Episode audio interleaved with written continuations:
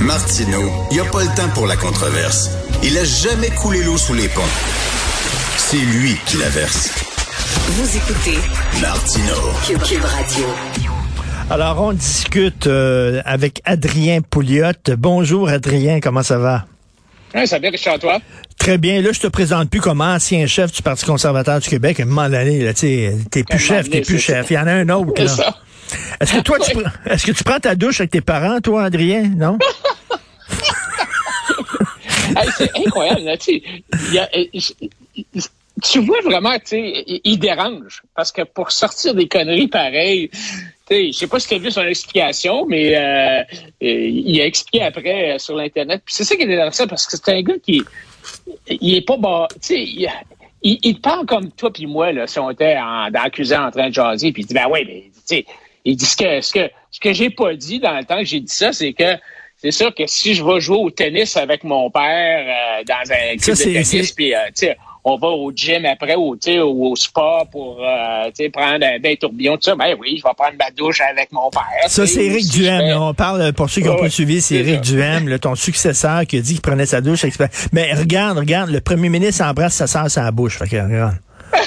regarde. Les politiciens sous la loupe. Non, mais et- Adrien, tout ça pour dire que c'est certain que ça a été un chroniqueur, ça a été un commentateur coloré, ça fait partie de la game en même temps, puis il sait, là, parce que lui-même faisait cette game-là. Lui aussi, il allait, il allait fouiller dans ce que les politiciens disaient avant, puis tout ça. Il a fait cette game-là. Maintenant, c'est lui. Bon, et c'est certain qu'ils vont aller fouiller, puis ils vont aller écouter ce qu'il disait à Choix FM, à Jeff Fillion, puis tout ça. C'est sûr, là.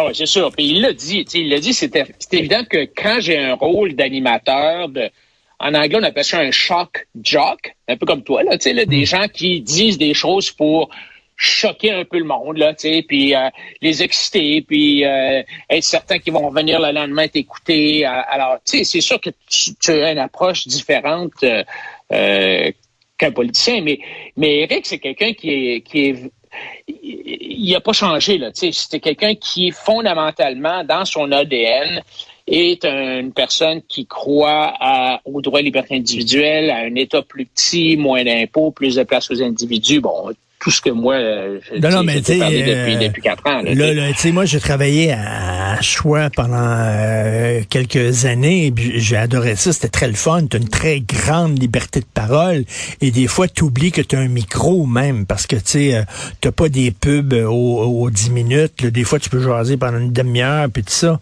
et euh, bon, tu sais, quand il dit les attachés de presse sont lettres, là, puis là, il a dit, c'est pas ça que je voulais dire, là, il y a personne qui a cru vraiment ses excuses, là, il avait dit ça comme ça autour de la table, peut-être tu peux dire ça dans ton salon avec trois bières, mais, mais là, euh, bon, c'est certain que ça va le hanter, mais bon, je pense qu'il est fait fort, il va passer en travers. Écoute, Adrien, il y en a un euh, qui a eu des propos qui ont, qui ont fait beaucoup euh, réagir, c'est euh, Louis Audet, patron de Cogeco. Tu as été, toi, un patron de médias, tu étais boss de TQS. Alors, Louis Audet qui dit... euh, on devrait payer maintenant le salaire minimum à 20 pièces de. Puis toi, sur Facebook, t'as sorti, en fait, euh, comment comment il paye ses employés, euh, comment il payait ses employés, comment il paye ses employés, pardon, à Trois-Rivières? Ouais, ben, lui-même a dit que euh, il ne payait pas tous ses employés 20 pièces de. Il, a, a- il était d'accord avec ça. Il a dit oui, je reconnais que je ne paye pas tous mes employés à 20 pièces. Euh, mais moi, je suis allé voir quand même. Alors, je suis sorti. Euh, les conventions collectives, en tout cas au niveau fédéral, sont toutes. euh, tu dois toutes les déposer auprès du ministère du Travail, puis ils sont disponibles sur l'internet. Alors, j'ai trouvé la, la convention collective de travail entre Cogeco puis le syndicat canadien de la fonction publique locale euh, 4805. Donc, ça, c'est le, le syndicat de la station de Cogeco à Radio à Trois-Rivières, le 106,9. Et bon, alors ce que Audet dit, c'est 20 pièces à l'heure, donc à 35 heures par semaine, ça fait 700 pièces. OK, donc il faudrait payer les gens au moins 700 pièces. Alors je regarde la convention collective, secrétaire réceptionniste, euh, salaire d'entrée 546 par semaine. Donc, on est, on est à 150 pièces par semaine en bas de 700 pièces. Là, tu sais. et là, la pauvre secrétaire réceptionniste, là, elle se rendra jamais, même après 45 ans chez Cogeco, être encore bien en dessous de 700 pièces. Même affaire pour opérateur de mise en onde, opérateur de production, rédacteur publicitaire. Bon, tout ça pour dire que moi, des, des gens qui, qui si c'était un économiste ou si c'était un politicien, bon, tu sais, tout le monde a son opinion là-dessus, là, mais puis tout le monde, toi, moi, même les plus méchants, veulent tous éliminer la pauvreté. Hein? On veut tous hausser le standard de vie de nos concitoyens. Mais pour le faire, est-ce que la, question, c'est pour le faire, comment est-ce qu'on fait ça? Alors, la solution de c'est de passer une loi pour forcer les employeurs à payer plus. Moi, ma solution, c'est plutôt de dire, ben, il faut augmenter la valeur du travail, donc hausser la productivité des gens, ou encore augmenter le degré d'éducation de nos gens, parce qu'on sent, on sait que plus les mmh, gens mmh. sont éduqués, plus le travail qu'ils font vaut cher. toi, tu dis ça, toi, tu dis on va aller en amont, là, on va leur donner davantage d'éducation, comme ça, ils vont gagner plus d'argent, ils vont mieux se débrouiller dans la vie. Ben, tu sais, je veux dire, tu as la moitié des Québécois qui sont fonctionnellement illettrés, là. Tu sais, je veux dire, pas hmm. fort, là. Alors, tu sais, c'est sûr que quelqu'un qui est fonctionnellement illettré, là, il sera pas ingénieur puis il fera pas 150 000 par année. Il va être obligé de faire des petites job là, parce qu'il n'est pas capable de lire un livre d'instruction, il n'est pas capable de. Hmm. Alors, c'est ça. Donc, tu as raison, il faut. la bonne façon, c'est d'augmenter la valeur de ce que les gens sont capables de fournir à leur employeur. Mais ça étant dit, il y aura toujours des gens qui ont des moins de compétences ou puis c'est correct là, je veux dire on, a tous des qualités là puis il y en a qui ont plus de, peut-être de, compétences que d'autres mais le salaire minimum là moi je sais pas toi là je suis sûr Richard que aussi à certains points là mon fils là il a travaillé pour les aliments Fontaine à épépiner des piments hum. OK? Tout un été, là, à épépiner, à enlever le cœur des piments, tu sais, des poivrons, là, des poivrons mm-hmm. rouges, des poivrons verts, des poivrons. Ben, il était payé au salaire minimum, puis, tu sais, c'est correct, là, parce que c'est ça, tu sais, mais, mais il n'est pas resté au salaire minimum. Là. À un certain point, il a acquis d'autres compétences. Il est allé à l'école, il est allé au cégep, à l'université, puis bon, il a fait une maîtrise, puis tout ça. Puis là, ben, tu sais, la plupart des gens ne reste pas au salaire minimum. Il commence sur le premier échelon de l'échelle. Puis là, ben, il gagne des compétences, euh, il gagne de l'expérience professionnelle, puis il monte dans l'échelle. Euh, les gens qui sont payés au salaire minimum, là, la moitié du monde qui est payé au salaire minimum, c'est des étudiants. Puis c'est correct, c'est normal. Et pour toi, pour toi, pour toi, c'est une job d'entrée sur le marché du travail. Ça te permet de mettre le pied dans le marché du travail, puis après ça, tu grimpes. Mais, mais je sais pas, tu parlais de gens qui étaient moins éduqués. Ces gens-là restent des fois au salaire minimum longtemps, sinon toute leur vie.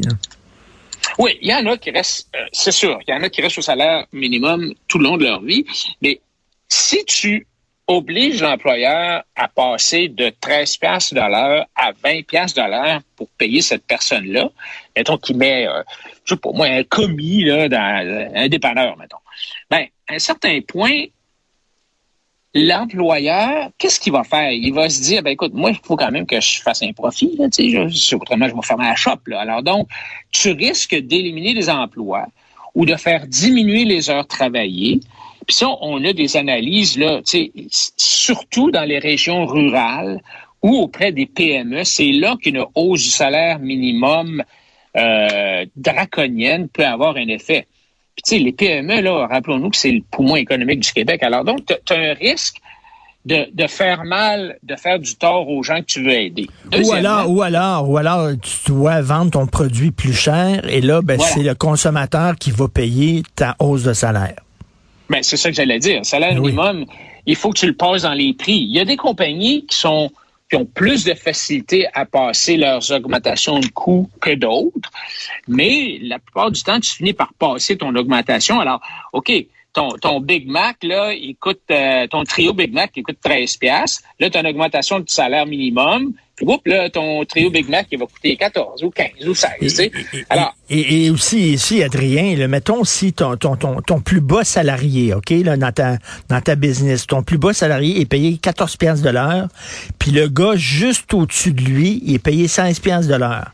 Si tu fais passer celui qui est payé 14 piastres à 20 piastres, ben, tu dois faire passer celui qui est à 16 piastres à 22 piastres. Et là, veut dire, c'est tous les salaires de, de, de ta business que tu dois revoir à la hausse. C'est ça, là. parce que le gars, il, le gars, il va dire, ben écoute, moi, j'ai plus de compétences que le gars qui est au salaire minimum. Donc, tu sais, si le salaire minimum passe de, de 13 à 20, moi, t'ai payé 20 avant, là, je vais payer 27.